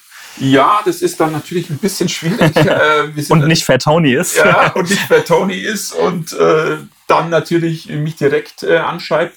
Ähm, natürlich äh, haben wir auch eine Internetseite, mhm. ähm, wo man äh, so ziemlich alles äh, online bestellen kann. Ähm, hier in München haben wir natürlich äh, viele äh, Wiederverkäufer, die halt regionalen Honig ähm, verkaufen wollten und ähm, äh, das sehr spannend finden. Ähm, dazu muss man vielleicht auch sagen, ich habe ja das Bio-Zertifikat, also mhm. ich mache Bio-Honig. Das ist dann auch nochmal für, für so Läden ganz interessant und wichtig. Ähm, aber ja, was gibt's an, an Produkten? Also wir machen nicht nur Honig, äh, wir machen mittlerweile unterschiedliche Veredelungen. Ähm, zum Beispiel auch eine Met, das ist so ein mhm. klassisches ähm, Imkereiprodukt, eine Spirituose, Honigwein. Oder wir machen auch einen Glühwein, der veredelt ist mit, äh, mit unserem Blütenhonig. Wir haben auch mal eine Schokolade gemacht mit unserem, mit unserem Honig. Wir haben auch mal einen Kuchen im Glas gemacht, mhm. einen Honigkuchen im Glas, der auch das waren dann immer so ganz äh, spezielle ähm, Events, wo wir das dann angeboten mhm. haben. Das war, glaube ich, Muttertag oder so. Der war dann, haben wir, glaube ich, 1000 Stück gemacht und der war dann innerhalb von zwei Tagen ausverkauft, weil die Läden natürlich sowas immer cool finden, ja. wenn, wenn sowas regional passiert. Und ähm, da kriegt man dann schon eine Menge Support zurück. Und aktuell, ähm, meine Meisterarbeit geht um eigentlich Kosmetik, um ein Kosmetikprodukt. Mhm. Äh, ich mache da gerade ein Badbalm und ein Badöl. Mhm. Und das ist äh, auch die Meisterarbeit, weil es ja im Endeffekt ja auch ein Produkt ist, was Bienenrohstoffe beinhaltet, wie Bienenwachs oder das Propolis. Klar. Hat sich cool. ganz gut angeboten. Eine Frage noch zu dem ganzen Bienending. Ähm, mhm. Das ist ja gerade ein relativ aktuelles Thema. Bienensterben, Naturschutz. Es gibt jetzt auch gerade in Bayern dieses ähm, Volksbegehren. Volksbegehren. Ja. Ähm, Du hast schon gesagt, du bist Bio-Imker. Wie, wie wichtig ist es denn, dass da wirklich was äh, gemacht wird, umgedacht wird? Ich glaube, ich habe auch im Presstext gelesen, du willst ja auch deine, äh, von dem Album, das du jetzt produziert hast, deine ganzen Einnahmen da auch wieder in das ganze Bienen-Ding äh, stecken. Also, ja, also ich finde mhm. äh, das Thema auf alle Fälle schon sehr wichtig, ähm, weil, ähm, also damals, wie ich angefangen habe, war das natürlich auch schon äh, ein Thema. Also da, da, hat man auch so ein bisschen mitbekommen, Bienen sterben, mhm. Bienen werden immer weniger. Ähm, und ähm, ich fand es eigentlich schon wichtig, ähm, dass man da ein bisschen gegensteuert. Mhm. Und ähm, die, die Imker haben ja eine Lobby und das ist ja der Vorteil dabei, dass man, dass man ähm, da natürlich auch im Austausch mit der Gesellschaft kommt, dass das Thema eigentlich äh, wichtig ist. Aber ähm, im Endeffekt geht es eigentlich eher ähm, in der Thematik um die Wildbienen. Mhm.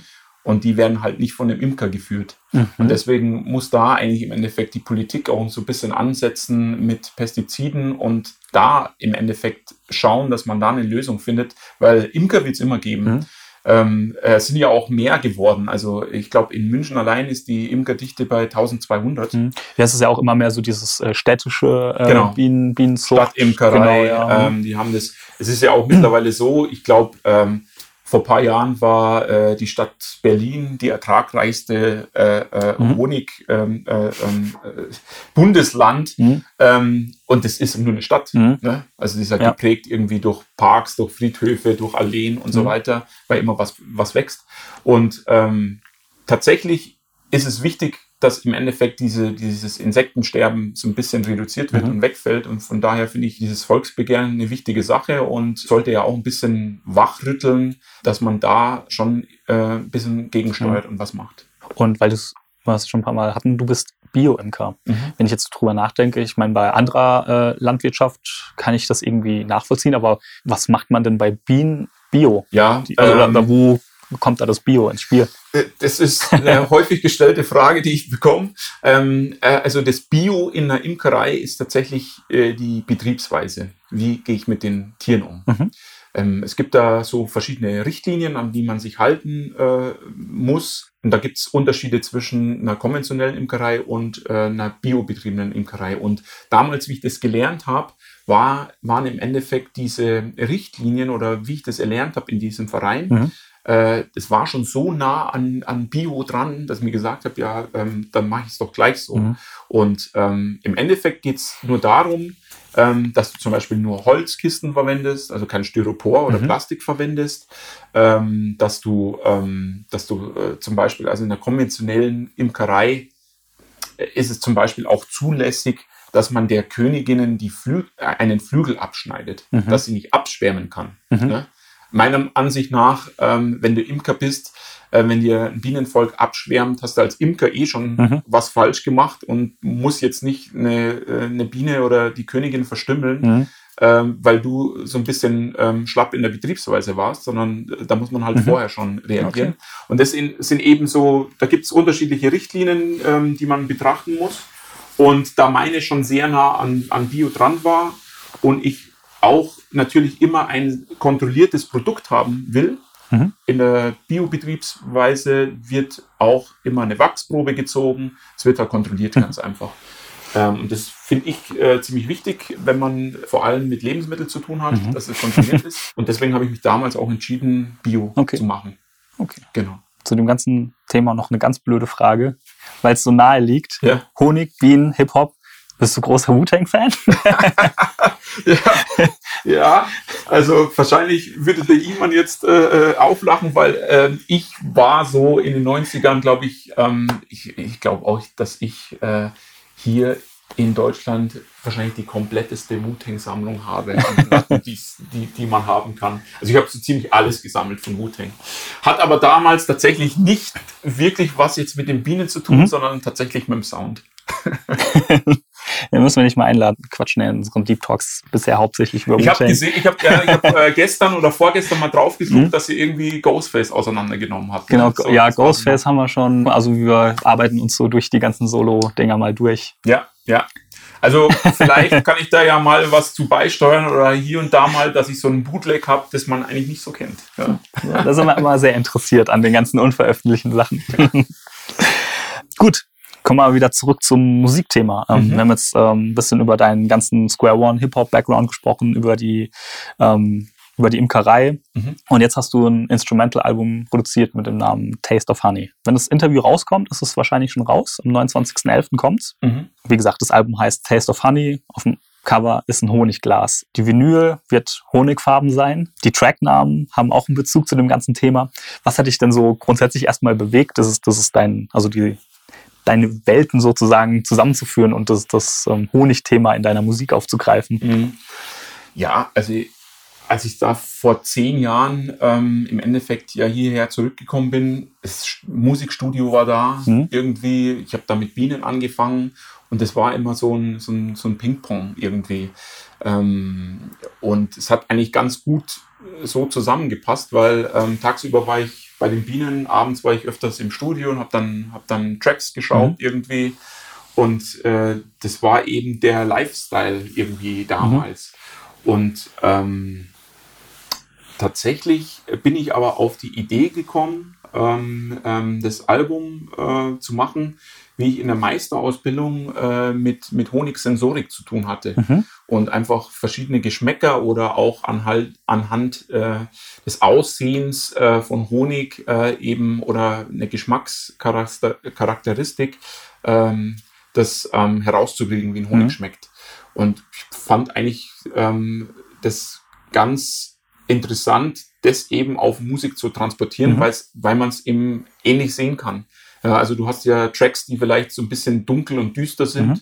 ja, oder ein bisschen mit stärkeren Drums, oder du hast auch so ein bisschen mildere Geschichten, wo halt einfach irgendwo nur ein Rimshot ist mhm. irgendwie. Und ähm, da fand ich das ganz spannend, ähm, da eine Kombination mhm. zu machen.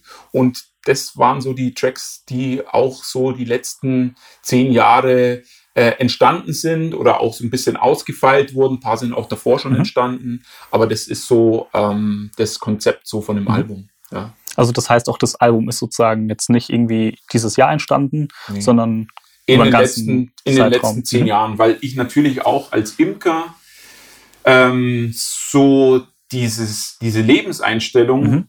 äh, wirst du dann halt einfach doch ein bisschen ruhiger, sage ich jetzt mhm. mal. Also ich war ja vorher in Schwabing, sehr hektisch, mhm. aufgelegen am Abend hier, dort in die Arbeit und es ist halt einfach Stadtleben. Mhm. Und wenn du jetzt hier rauskommst, ähm, hast du hier, also wir sehen es jetzt nicht genau, aber hier mhm. 40 Meter ist ein See entfernt. Okay. Ähm, das ist halt schon alles äh, ein bisschen ländlich geprägt, mhm. alles ein bisschen ruhiger.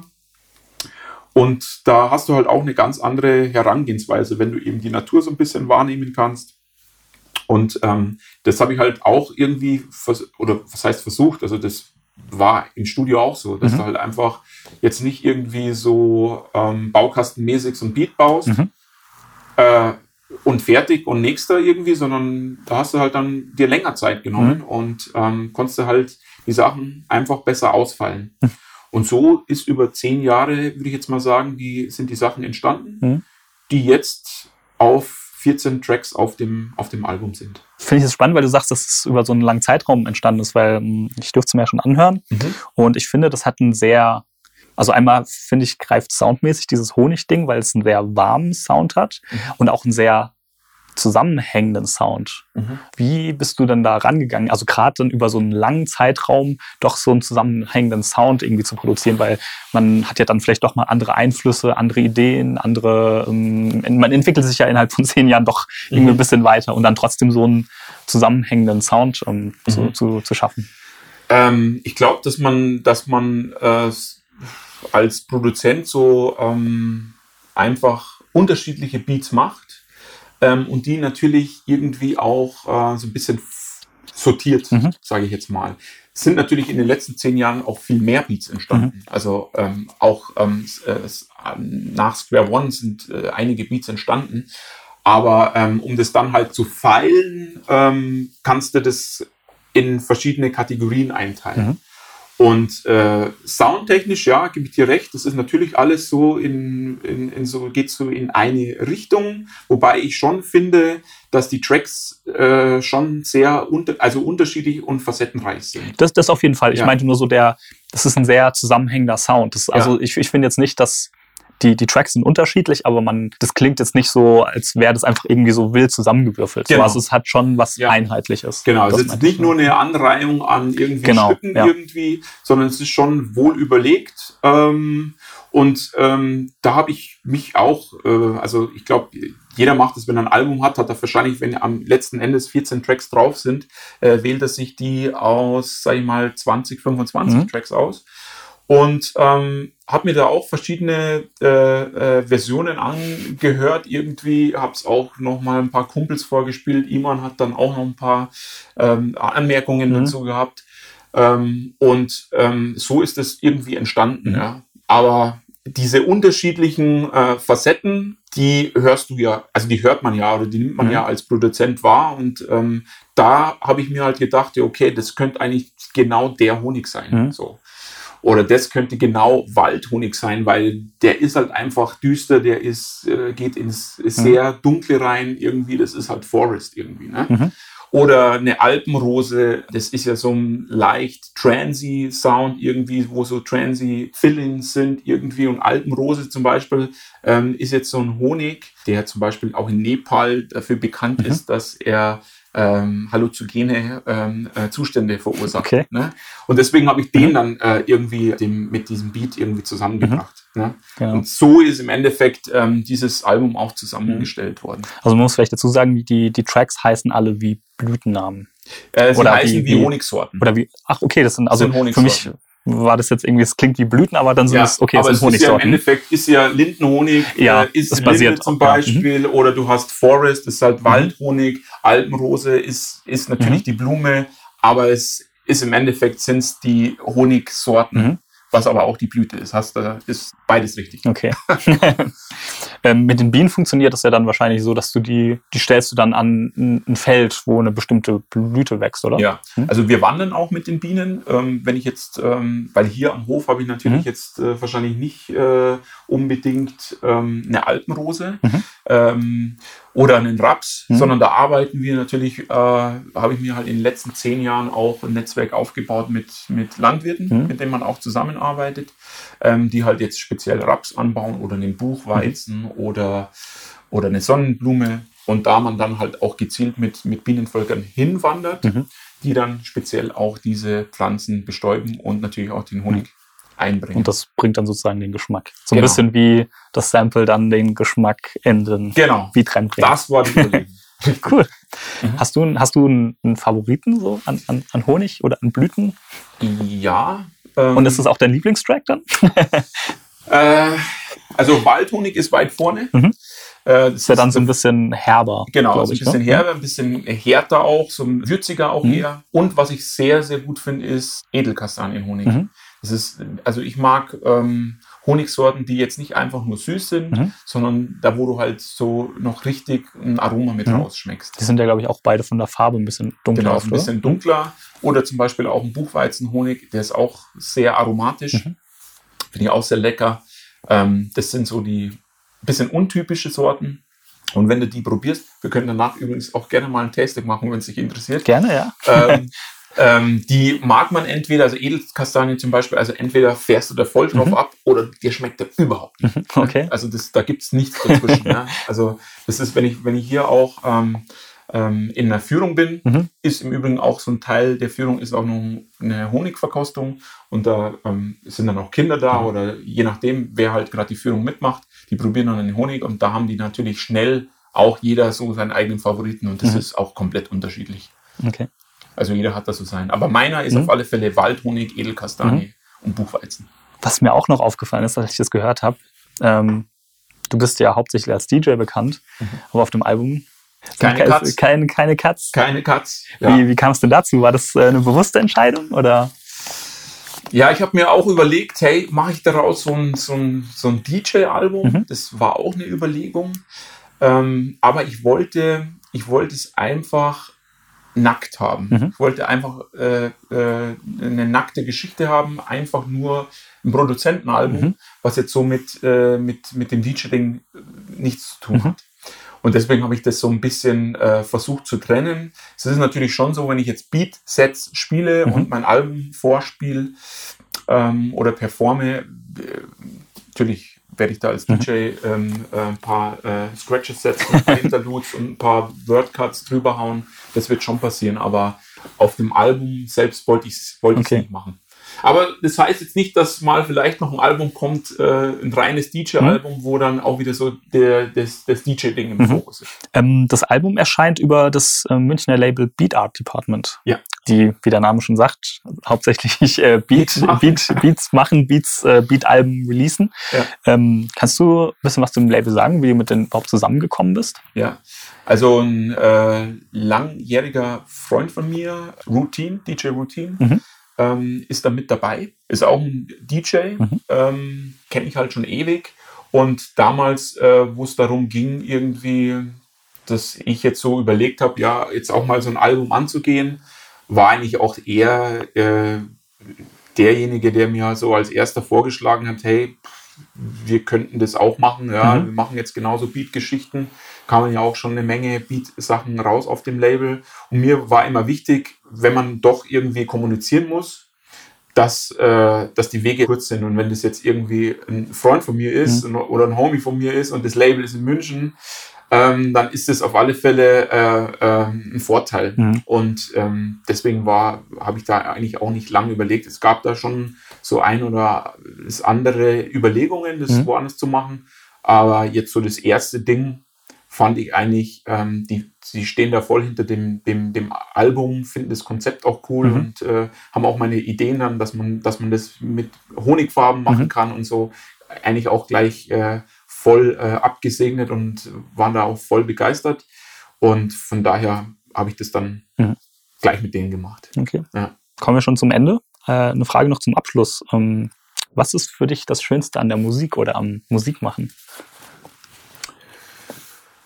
Also, ich finde, in meinem Leben ist es ja sowieso so, dass ich ähm, ähm, mein Leben versuche äh, zu kombinieren. Mhm. Ja, also das heißt, ich habe die Imkerei, ich bin DJ, mhm. ich bin IT-Spezialist mhm. ähm, und ähm, ich sitze jetzt da drin irgendwie und mache Musik. Und das sind einfach ähm, Bereiche, wo man abtauchen kann, wo man so ähm, für sich ist. Mhm. Und das ist, finde ich, das Schönste eigentlich, dass man da so die Zeit findet und man sich die Zeit auch nimmt. Mhm. Speziell jetzt in dem einzelnen Segment äh, da ähm, tätig zu werden und da aufzugehen. Mhm. Und das ist eigentlich ähm, das Schönste daran. Also sich auch so ein bisschen in alles reinfuchsen. Also wir waren ja schon kurz in deinem Studio mit allen Gerätschaften, sich alles ein bisschen anzueignen ja. und in, in so eine Welt abzutauchen. Genau, also das auch mit den, mit den äh, Gerätschaften und Ensonic. Ähm, das ist ganz lustig, mhm. weil ich habe äh, das, das, Interview mit dir und Lord Scan mhm. gehört, dass er ja über den Amiga irgendwie mhm, äh, genau. zum, zum Sound ja. machen kam.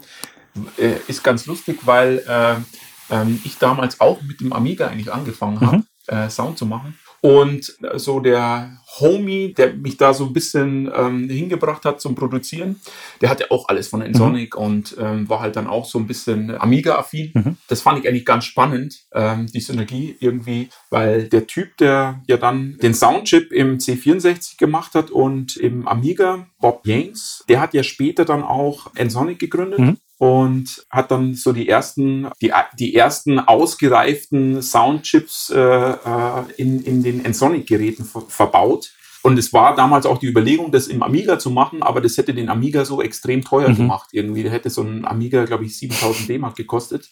Und das wollten sie damals. Noch mehr sparen. Ja, noch, ja, noch mehr sparen. Das wollten sie sich nicht leisten. Aber es wäre wahrscheinlich ähm, dann dieses ultimative Musikding ja. gewesen, wo du samplen kannst und ähm, wo du äh, einen Sequencer hast und mhm. alles drum und dran, so die One-Man-Gang so. Ähm, aber ist es ja dann nicht geworden, sondern das Wettrennen hat ja dann Atari gewonnen, mhm. so, die, mit ihrer MIDI-Schnittstelle und dann ging das da in die Richtung. Aber ich bin natürlich dem Amiga-Ursprung ähm, treu geblieben und habe mich ja dann in die Ensonic-Welt äh, eingearbeitet und habe mich daran eigentlich eher gefunden. Habe auch jetzt noch eine Menge ähm, äh, Equipment von Ensonic, mhm. also auch die Synthes, Piano-Modul, den Sampler, auch Effektgeräte mhm. und eigentlich alles von Ensonic. Deswegen habe ich mich dann auch ähm, so ein bisschen äh, auf dieses Ensonic-Ding ähm, mhm. fokussiert. Das ist ja, glaube ich, auch das Ding, was Alchemist noch benutzt. Genau. Mhm. Und das fand ich damals auch ganz spannend. RZA, mhm. übrigens auch ja, genau. Alchemist, ähm, also gab es Marx auch ja. von, von, äh, von Cypress genau, ja. Ähm, die haben, oder Evidence mhm. zum Beispiel, auch Dilated Peoples. Die haben alle so mit, mit, mit Ensonic auch mhm. Erfahrung. Es ist aber auch ein US-Brand irgendwie ja. gewesen und zu der Zeit halt damals eigentlich auch hoch im Kurs gewesen. Mhm. Bei Produzenten. Ansonsten, was, was gibt es da noch zu erzählen? Ja, äh, Sample Sources ähm, fand ich schon auch äh, mal ganz interessant. Ähm, früher, ähm, weil du suchst ja immer wieder für einige Beats so Fill-ins irgendwie. Mhm. Und da fand ich schon mal ganz interessant. Also da haben wir dann auch, wie ist es damals? Da gab es ja auch dann mal diese Super Nintendos, mhm. wo man dann ja auch schon auf Nintendo geswitcht ist irgendwie. Und da gab es dann auch äh, eine Möglichkeit, da gab es diese Wildcards. Kanntest mhm. du die? Wo man. Ich, wo man ich, hatte, so ich hatte nie Nintendo. Ah, okay. Da konnte man, da konnte man auf alle Fälle ins mhm. Spiel eingreifen mhm. und konnte da so cheaten. Mhm. Ähm, dass man irgendwie das Level doch schafft, dass man das irgendwie durch den Zeitraffer verlangsamt, dass man dann da hoch okay. kann und so. äh, und äh, da konnte man aber auch ähm, die Sounds rippen von, mhm. von diesen Games. Und das habe ich damals auch gemacht und das halt hin und wieder mal für so ähm, Fill-Ins dann verwendet, aber für die anderen Sounds mhm. damals, also für diese Demo-Sounds ja. habe ich das halt dann immer verwendet. Okay. Also das damals schon als Sample Source mhm. verwendet, so Hip-Hop-mäßig, dass ich sage, okay, ich, ich bediene mich aus den 70ern mhm. und äh, da habe ich ähm, eben auch ähm, als Sample Source die, die eigene Basis quasi genommen, habe die halt verfremdet und habe die dann halt auch ja. wieder bei mir irgendwie eingebaut. Okay. Also das fand mhm. ich auch ganz lustig. Ja, das war schon irgendwie klau, aber das ist ja in, in Hip-Hop gang und gäbe. Und wenn man es, denke ich mal, so verfremdet, mhm. dass man so den Ursprung ähm, so nicht mehr raushört, dann ist es, glaube ich, legitim. Dann weiß man es ja auch nicht, im Zweifelsfall. Aber es ist ja auch, mittlerweile ist es ja auch eine recht verbreitete Sample-Quelle, alte Videospiele, weil es ja natürlich auch ein bisschen diesen Nostalgiefaktor dann für viele auch ja. denke ich. So das, den, den ersten Track, ähm, äh, den ich damals so wahrgenommen habe, war das nicht irgendwie Coco Brothers, die da, ähm, wie hieß der Track? Die haben so irgendwie ähm, auf alle Fälle Super Mario gesampelt. Mhm. Also da habe ich das zum ersten Mal mhm. gehört, dass so, so, so ein Basis, also so tatsächlich ein komplettes Spiel da verbraten mhm. wurde mhm. und da irgendwie eine, eine Crew drüber gerappt hat.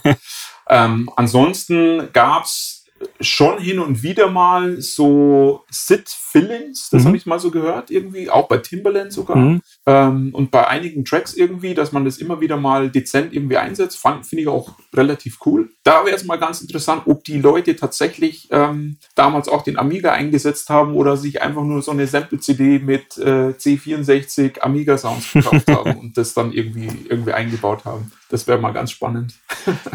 Ich denke, wenn du sowas samples, dann hast du da wahrscheinlich auch den Bezug Dann müsstest zu. du eigentlich einen Bezug zu haben. Weil du kommst ja nicht auf die Idee und sagst, ich will jetzt ein Amiga-Sample. Ja, ja. Hm. ja, ja. Nee, aber ähm, und ich glaube, ähm, die Leute hören das aber dann auch genau raus. Mhm. Viele hören dahin und ja, das sind das sind ja so markante Sounds, wenn du ja. die mal, wenn du mal vorm Amiga saßt und durch da gespielt hast oder sonst was, du hörst es ja sofort. Ja, ja, das hört das hört man sofort raus. Also das war ja auch so eine so eine so ein prägender Sound damals. Mhm. Ähm, deswegen fand ich es auch ganz, ganz cool, dass ihr da auch über äh, Chris Hülsbeck da mhm. gesprochen habt. Da war natürlich damals auch eine Koryphäre in, mhm. in, in der Szene oder überhaupt in, in, in der Game-Musik-Welt. Mhm. Ne? Da gab es ja einige, mir, mir fallen nur die ganzen Namen natürlich nicht mehr ein, weil das jetzt schon so lange her ist. Es gab ja da auch einige ähm, in, in, den, in den Crews, so Heroes, die mhm. ja tatsächlich auch ziemlich coolen Sound gemacht haben. Irgendwie so ein Virgil fällt mir da noch ein, irgendwie dann äh, Romeo Knight gab es damals, ein Format. Die, also das waren mhm. so diese, diese Chip-Sound-Dudes, die mhm. halt damals wirklich aus aus so einem Fitzel-Sample, es war ja noch nicht mal ein Sample, sondern mhm. irgendwelchen Tönen da echt krasse Tracks irgendwie gebaut haben. Ne? Ja, das ist spannend, dass es in der Demoszene dann so eine große Überschneidung gab. Einmal eben die, die, die, der Producer-Bereich mit, mhm. mit den Sounds, aber dann auch gleichzeitig der Graffiti-Bereich. Ja. Hatte da auch ein ganz, eine ganz große Überschneidung anscheinend ja, mit, ja. mit dieser Demoszene. Ja, ja, also also jetzt, wenn du dir die Sachen anschaust, ist es ja eigentlich äh, äh, lächerlich, aber mhm. für uns damals war, war die Grafik ja auch der Wahnsinn. Ja. Ne? Also es war ja Amiga. Ja, das, äh, das, hat man ja immer, wenn man so zehn Jahre zurückschaut. In, ja, in, in, ja. Das ist ja auch so, wenn du jetzt, äh, also damals, ich, ich wusste noch, wie ich die erste Playstation äh, hatte irgendwie und dann, äh, wo wir Tekken gespielt haben, irgendwie, äh, das war ja damals äh, eine, eine komplett neue Welt, mhm. äh, eine komplett neue Welt und wenn du dir das jetzt anschaust, dann äh, Manchmal denkt man, es sieht noch gut aus, aber ich glaube, das Grafik-Erinnerungsvermögen äh, ist unfassbar schlecht. Ja. Es, sieht manchmal furchtbar aus. Ja, ja, es ist echt, äh, vor allem auch so C64-Zeit. Mhm. Ähm, wo du irgendwie mit, mit so Vierecken irgendwie rumgelaufen mhm. bist und das war damals eine Bombengrafik ja. so, ne? Also ist schon, schon lustig, ja. Aber da war auch damals schon ein Riesensprung äh, von äh, C64 ja. auf Amiga. Das, mhm. war, das waren ja Welten, ne? Und da muss ich auch lange Zeitung ausfahren, bis ich mir den leisten konnte. Das wusste ich auch noch.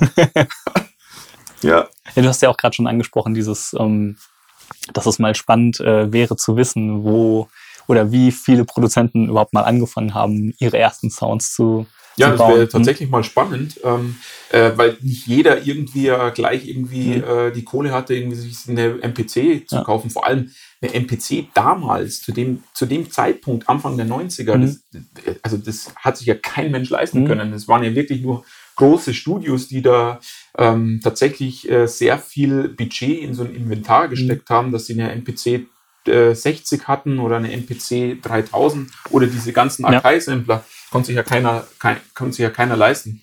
Ja, außer, deswegen, außer die deutschen Hip-Hopper. ja, oder die deutschen Hip-Hopper, ja, aber auch, ja, die haben aber auch, denke ich mal, beim Kleinen angefangen. Ja, ja. Also die hatten dann halt, das war auch der Zeitpunkt, wo dann alles auch so ein bisschen günstiger geworden mhm. ist und dann kam ja auch die, nach Roger Lynn irgendwie, mhm. ähm, kam ja auch eine MPC raus, die ja dann doch erschwinglich war. Mhm. Äh, die aber äh, nicht so toll geklungen hat fand ich damals. Also das ist halt immer dann auch so eine, so eine äh, Geschmackssache. Mhm. Aber da wurde das natürlich dann äh, erschwinglicher und wurde das natürlich auch günstiger ja. und dann haben natürlich viele angefangen. Aber wäre doch mal interessant, wie viel da so äh, Versuche mit, mit einem Amiga oder mit einem Atari gestartet mhm. haben. Ne? Könntest du mal einen Aufruf machen. Ne? also Lords gerne auf jeden Fall. Ja. Und da haben sich tatsächlich auch so ein paar Leute gemeldet, dass die auch äh, ja?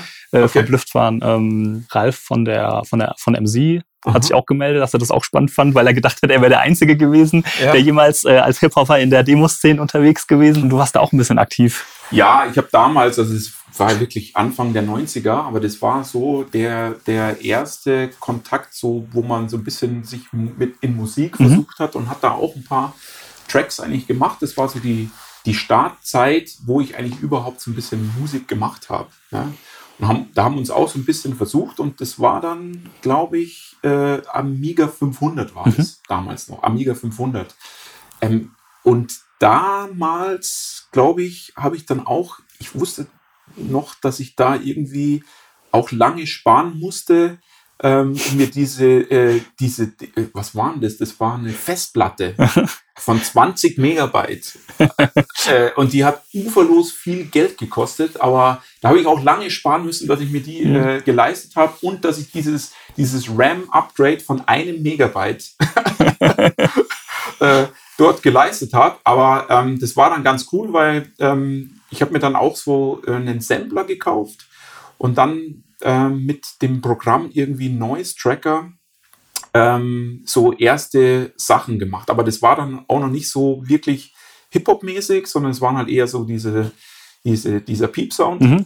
Ja, so der klassische Sound, den man von so alten Spielen kennt. Sit-Sound, ja. mhm. den, den, man von, von, von den Games damals kennt oder von diesen Demos. Und kam aber dann auch äh, in Kontakt mit Leuten, die halt auch ähm, dasselbe Programm verwendet haben, die haben auch nicht äh, weit hier von mir weg ge äh, mhm. gewohnt irgendwie, waren auch so Hip-Hopper. Und die haben eben dann diesen Noise-Tracker, haben die dann auch die, schon erste Beats gemacht. Mhm.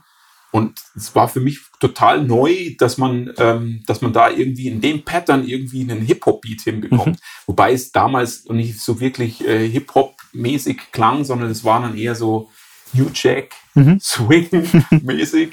ähm, aber ja, ähm, und habe dann so die ersten Anfänge eigentlich so in der Musik gehabt mit, mhm. mit einem Amiga. Aber das ist ja auch so eine, so eine prägende Zeit auch ja. gewesen irgendwie. Also man äh, war dann Teenager. Mhm. Äh, natürlich ähm, haben viele in, in, in der Zeit da auch Games mhm. gespielt. Mhm. So, das war ja für uns auch auch komplett neu. Und dann ähm, gab es ja auch damals auch so richtige Partys, wo man da äh, wo man da die, die Demos, Demos da ge, äh, äh, vorgespielt hat und so weiter mhm. und so fort. Also frühe LAN-Partys sozusagen. Genau. das, war noch, das war noch nicht mal LAN-Partys, ja. Also da gab es noch nicht mal LAN. Da war, da war, die, die Zeit war damals noch Akustikkoppler, wusste ich. Das war noch ein Akustikkoppler. Da, da musste man irgendwie den, den Hörer vom, vom Telefon mhm. reinstecken. Dass man Kennt da, man aus, aus so alten Hackerfilmen. Ja, genau, genau. Aber das war tatsächlich damals bei mir ähm, Real Life. Worauf ist das Album hauptsächlich entstanden? Eigentlich hauptsächlich äh, auf diesen alten Gerätschaften, mhm. also MPC 60, MPC 3000, N-Sonic Sampler. Ja. So ein Amiga-Fan sollte sich das auch auf alle Fälle reinziehen. auf jeden Fall, ja. Und natürlich eine Menge Outdoor-Equipment, mhm. wo man das Zeug dann durchjagt. Also für Puristen was auf jeden Fall. Ja, auf alle Fälle. Und kommen noch neue Sachen dazu. immer mal wieder? Also das ist auf alle Fälle, denke ich mal mal, wird immer die Basis mhm. bleiben. So natürlich ist es ist es so, diese alten Geräte zu bedienen, ähm, ähm, dauert halt ein mhm. bisschen. Ja? Also da setzt du dich jetzt nicht so schnell dran wie bei einer Push irgendwie, dass du da irgendwie schnell mal äh, den Sample reinlädst und der gleich auf alle Pads äh, äh dich äh, ähm, verlegt wird und mhm. du gleich loslegen kannst. Aber es ist ja auch irgendwo ein Ritual, wenn du Musik machst und äh, auch die alten Kisten ähm, anmachst. Das hat irgendwie einen eigenen Charme mhm. und auch das Sampling. Und ähm, wenn das alles so schnell geht, ähm, weißt du, eben genau dieses Ritual, da geht ja auch schon eine Menge durch den Kopf und äh, da funktioniert es oder da fängt es schon an, ähm, dass, dass man da irgendwie vielleicht im Kopf schon einiges zusammenbaut. Mhm. Und ähm, deswegen wird es bei mir wohl immer so eine Kombination mhm. sein. Ja? Also aus alt und neu. Und weil ich ja natürlich auch ein, äh, ein Studio habe, das durch analoge äh, Geräte, mhm. Geräte geprägt ist, wird es da immer irgendwie durchlaufen, mhm. immer irgendwie einfließen, auch wenn jetzt mal irgendwie ein, eine, eine Push 3 kommt, wo alles noch einfacher ist. Mhm. Aber wie gesagt, also ich bin jetzt da nicht abgeneigt, für live vielleicht auch mal so eine Push einzusetzen, mhm. weil da kann ich natürlich nicht das halbe Studio mitschleppen. da wird sich ganz anbieten. Ja. Aber ähm, live bin ich natürlich immer noch ähm, sehr an den Turntables mhm. unterwegs und da ist eigentlich so das, das Hauptgerät. Mhm der Turntable. Nach wie vor. Okay, super. Da sind wir doch noch ein bisschen abgeschweift. Aber macht ja nichts. Kommen wir mal zum Ende. Wer Bock hat auf geilen Instrumental Hip-Hop mit eben den Maschinen von damals noch, ähm, kann sich das auf jeden Fall anhören. Äh, Taste of Honey äh, gibt es wahrscheinlich auf den üblichen Streaming-Plattformen. Genau, gibt es auf Spotify, ähm, Apple Music, mhm und so weiter. Bandcamp, Band, Bandcamp. Bandcamp. Vinyl wird es geben. Vinyl wird es geben. Und da, äh, wenn man das äh, Vinyl erwerbt, ist auch ein Download-Code mit dabei, dass man das natürlich auch vorbildlich.